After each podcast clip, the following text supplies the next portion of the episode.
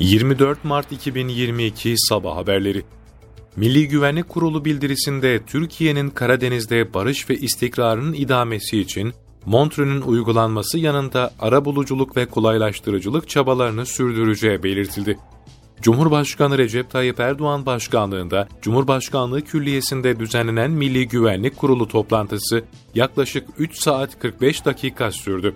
Toplantının ardından yayımlanan bildiride Toplantıda PKK, KCK-PYD, YPG, FETÖ ve DAEŞ terör örgütleri başta olmak üzere milli birlik ve beraberlikle BK'ya yönelik her türlü tehdit ve tehlikeye karşı yurt içinde ve yurt dışında azim, kararlılık ve başarıyla icra edilen operasyonlar hakkında kurula bilgi sunulduğu ve ilave tedbirlerin görüşüldüğü belirtildi. Ayrıca Rusya Federasyonu ile Ukrayna arasındaki son gelişmelerin tüm boyutlarıyla ele alındığı aktarılan bildiride Türkiye'nin Karadeniz'de barış ve istikrarın idamesi için Montreux'ün uygulanması yanında ara buluculuk ve kolaylaştırıcılık çabalarını sürdüreceği belirtildi. Cumhurbaşkanı Recep Tayyip Erdoğan, NATO Olağanüstü Liderler Zirvesi'ne katılmak üzere özel uçak turla saat 20.30'da Belçika'nın başkenti Brüksel'e hareket etti. Cumhurbaşkanı Erdoğan'ın zirve maaşında katılımcı bazı devlet ve hükümet başkanlarıyla görüşmeler gerçekleştirmesi de planlanıyor. Rusya-Ukrayna savaşının ele alınacağı zirvede NATO'nun caydırıcılık ve savunma yapılanmasının güçlendirilmesine yönelik tedbirler gözden geçirilecek. Zirve toplantısında ayrıca Haziran'da düzenlenmesi planlanan Madrid zirvesine giden süreçte ittifakın geleceği şekillendirmek üzere atılacak adımlar ve alınacak kararlar hakkında görüş alışverişinde bulunacak. Türkiye'nin Birleşmiş Milletler Genel Kurulu, Ukrayna'daki savaşın insani sonuçlarını görüşmek üzere olağanüstü toplandı. Türkiye'nin Birleşmiş Milletler Daimi Temsilcisi Feridun Sinirlioğlu, toplantıda yaptığı konuşmada bu kazananı olmayan bir savaş, hiç başlamaması gerekiyordu ve derhal son bulmalı dedi. Rusya'nın uluslararası hukuku alelen ihlal ettiğini söyleyen Sinirlioğlu, bu durumun kabul edilemeyeceğini belirtti.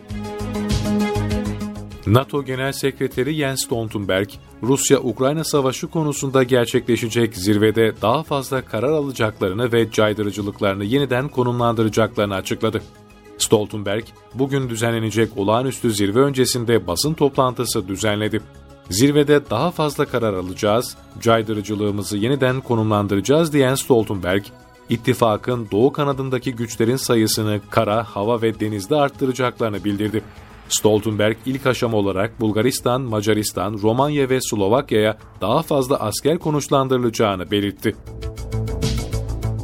Milyonlarca araç sahibini ilgilendiren düzenlemede son bir haftaya girildi. Otoyol ve köprülerde 31 Mart'tan sonra otomatik geçiş sisteminin yerine hızlı geçiş sistemi alacak.